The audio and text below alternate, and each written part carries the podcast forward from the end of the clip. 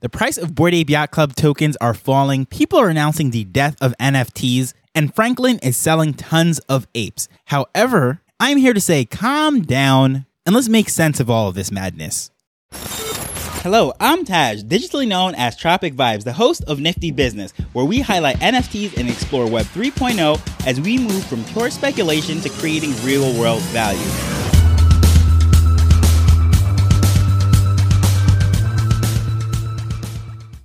As I've said many times on this podcast, if it bleeds, it leads is the motto of the media. So they want the most horrible, terrifying, gut-wrenching story to lead off the news with. That's what people click. That's what people tune into.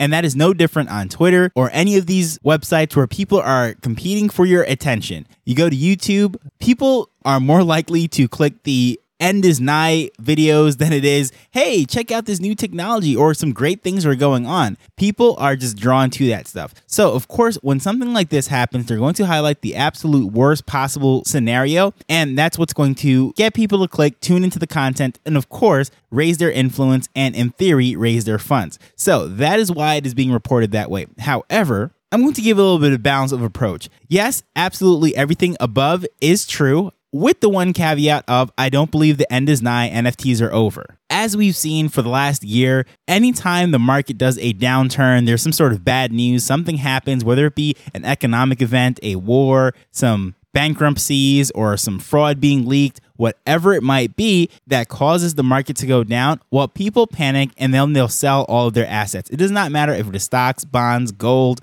options, N F Ts, crypto, whatever it is, people just tend to panic and want to get into cash. So, of course, as I've said many times, N F Ts are an illiquid asset. So in order to get a quick sale, there's only one way to do that. That is to crash the floor. Absolutely lower the price so that way the N F T that you're trying to sell quickly is the cheapest one on the market.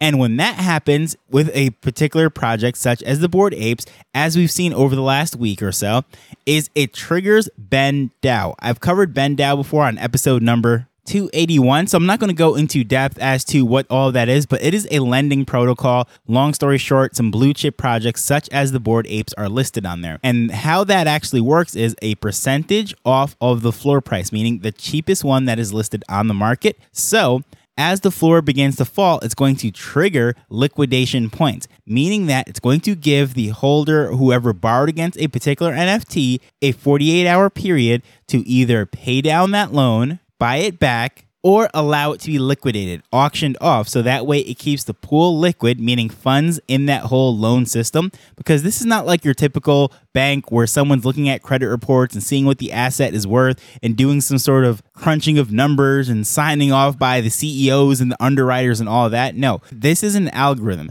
This is a system that is making the decision. The code is doing that. There's no emotions, no people that are involved directly in each scenario. So in a case like this, when the floor price starts to crash, automatically it's going to trigger the liquidation points. And that is what's happening right now. So of course, what you're going to see is Franklin, who is one of the top holders. Every time I check, it seems like the number is going up from the forties to the fifties to the sixties. Let's just say he holds a lot of Bored Apes. Where he is at this current point, even when I'm recording this or when you'll be listening to this, who knows? Because he is constantly selling and buying. So when you hear that Franklin, a Bored Ape whale, is selling off his N F Ts, is that true? Well, yes. Everything is there. It is on the blockchain. You can actually track to see what is going on. However, what is not being reported, what people are not speaking about, is that he's also buying just as much as he is selling, because he has a long-term goal as not only being one of the top holders, but being influential in the project, being well-known, and also making more money from this particular project. He's bullish of it. He would not be holding sixty apes or whatever he's holding today if he didn't truly believe in it, because here's a guy who has a full-time job that makes decent living, and he's still holding on to that, so that way he doesn't have to sell off any of his apes and get whatever financial reward is from selling it, because he's accumulating them over time. And how is he doing this? He's buying the dip. That is something that's very common. We all know that. Buy low, sell high. What he's doing in this particular case, knowing very well that the BendDAO is triggering liquidations, he is selling on the floor and further lowering that price. Now, people say this is manipulating the price. This is bad practice. This is not good for the project. This is not good for the community and so forth. So he's catching a lot of heat of this on Twitter. However, However, what he is doing is he's selling on the floor, allowing other people to come in. Sure, he's not doing this for the goodness of his heart. At the end of the day, he is a trader, so he's making money. He's selling it at a lower price because he knows that it's going to trigger some more BendDAO liquidations, and in addition to that, they're earning rewards and things over there. I'm not even going to go into all the details as to all of the rewards, how they're doing that, and actually earning money other than just buying N F Ts and selling it, because one hundred percent full disclosure, I've never done it, and I can only tell you what I'm hearing people are doing and so forth. All I know is that there's ways to make money other than necessarily buying low and selling high. So in addition to that, he has an incentive to keep the trading volume up. Then, of course, when he's selling them, he's going to be selling them for a profit anyways. So there's a lot going into it. So when people are saying that Franklin is selling off his apes, well, technically, yes, it is true. However, he's still accumulating more, so his number is going up. And there's an opportunity right now for him to make some quick trades. The movement of them right now is very fast. It is a liquid market more than usual. Still an illiquid asset. However, there is a great opportunity here for him. Now, would it be too cheesy to say that he is apish about the project? Well, maybe, right? He's bullish about the project and he's aping in. But during this time, this is not just something that is limited to Web three N F Ts. If you follow Warren Buffett and you see how he compounds his wealth and what have you, it's usually during times like this. What Warren Buffett tends to do is he buys massive amounts of companies or companies outright, and then he's able to sit on them for years or decades and get maximum reward over time. And that's what Franklin is thinking. He has a long-term plan. He knows what they're building. And when you think about the number of shares that you'd have to take over a company, let's say what Elon just paid to acquire Twitter. Well, that all started by him buying up millions of shares of Twitter to get to be one of their highest shareholders. Then it just spiraled out of control. He ended up buying out the whole company. But what I'm trying to say is his sixty apes or whatever it is gives him such a quote unquote high percentage of those ten thousand that it would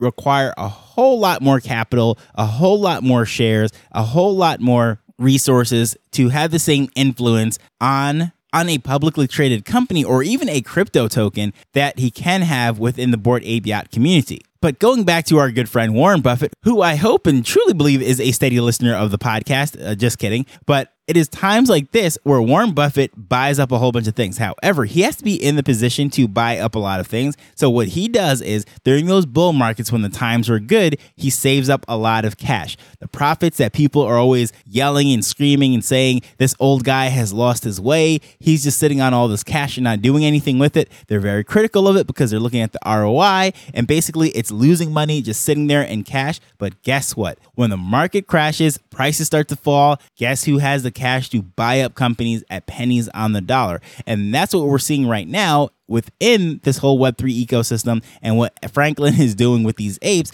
is when the market crashes, he's going in there with a lot of liquidity and he's buying and flipping and trading. Whereas every single one of us can see exactly what he's doing because it is all there on the blockchain. You can see what he's getting them for, what he's selling them, how the whole process works. But guess what? ninety-nine point nine nine nine percent of us do not have the liquidity to play the game that he is playing. So people that were doubting Web three, the N F T space, long before all this craziness started to happen, guess what they're going to do? They're going to look on this. They're going to hijack the news, show the falling price, show that their whale is selling and all these different things, and showing it in a very negative aspect and spreading fear, uncertainty, and doubt. People hear those things, look at the data. They're going to say, you know what? This has to be true because everything is lining up with what I'm seeing. But guess what? It is being spun and manipulated without telling that full story. And truthfully, whether it is a bull market or a bear market, the same people are going to be against this space anyways, and they're going to be telling that story in a negative way. It doesn't matter how positive things are,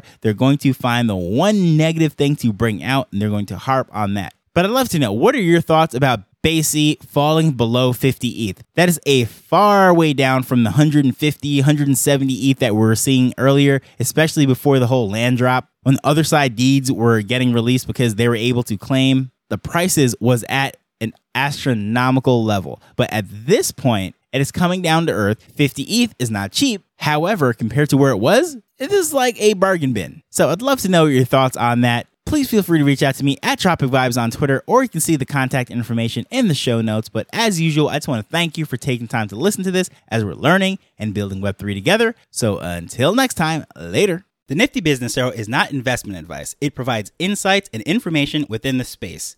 As with anything, please do your own research before making a decision whether you're making an investment or a purchase.